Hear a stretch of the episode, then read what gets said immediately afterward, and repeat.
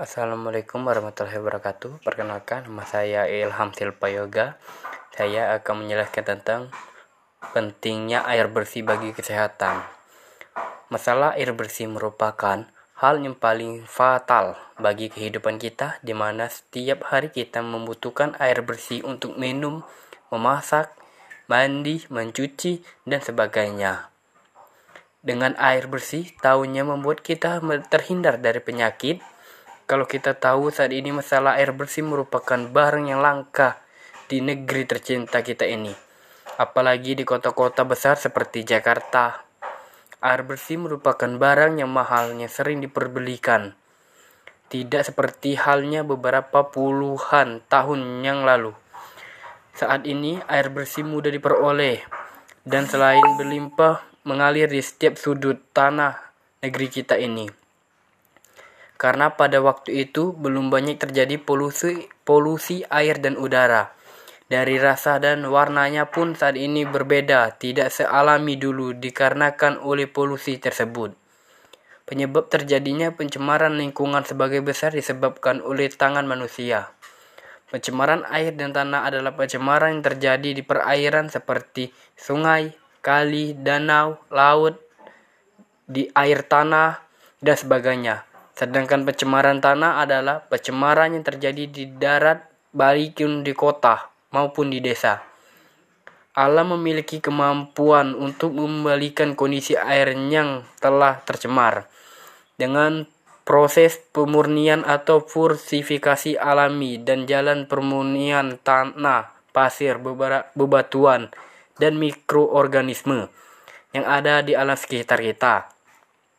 Jumlah pencemaran yang sangat massal oleh manusia maupun oleh alam tidak mampu menimbulkan kondisi seperti semula. Alam menjadi kehilangan kemampuan untuk memurnikan pencemaran yang terjadi.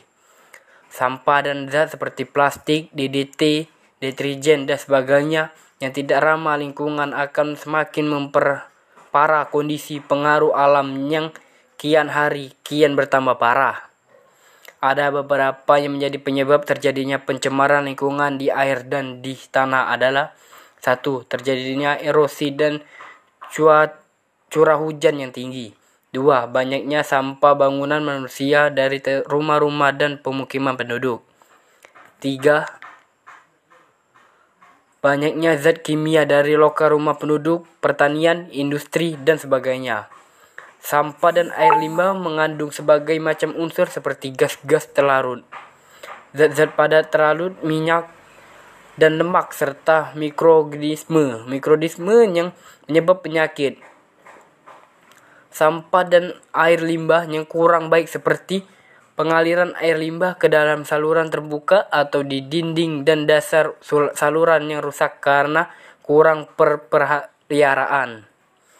Pembuangan kotoran dan sampah ke dalam saluran yang menyebabkan penyumbatan dan timbulnya gendakan akan mencemparkan perkembangannya mikroorganisme atau kuman-kuman penyebab penyakit. Serangan dan mamalia penyebar penyakit seperti lalat dan tikus. Maka yang harus kita lakukan dalam penanggulan ini pencemaran air dan tanah serta terhindar dari berbagai penyakit adalah pola hidup bersih dan sehat. Hidup bersih dan sehat dapat diartikan sebagai hidup di lingkungan yang memiliki standar kebersihan dan kesehatan serta menjalankan pola atau perilaku hidup bersih dan sehat.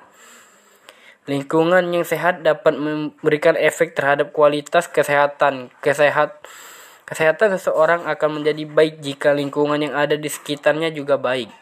Begitu juga sebaliknya, kesehatan seseorang akan menjadi buruk jika lingkungan yang Anda di sekitar ada di sekitarnya kurang baik dalam penerapan hidup bersih dan sehat mulai dengan mewujudkan lingkungan yang sehat. Lingkungan yang sehat memiliki ciri-ciri tempat tinggi atau rumah dan lingkungan sekitar rumah yang sehat. Inilah sekian dari saya. Saya akhiri wabila topik ulidaya. Wassalamualaikum warahmatullahi wabarakatuh.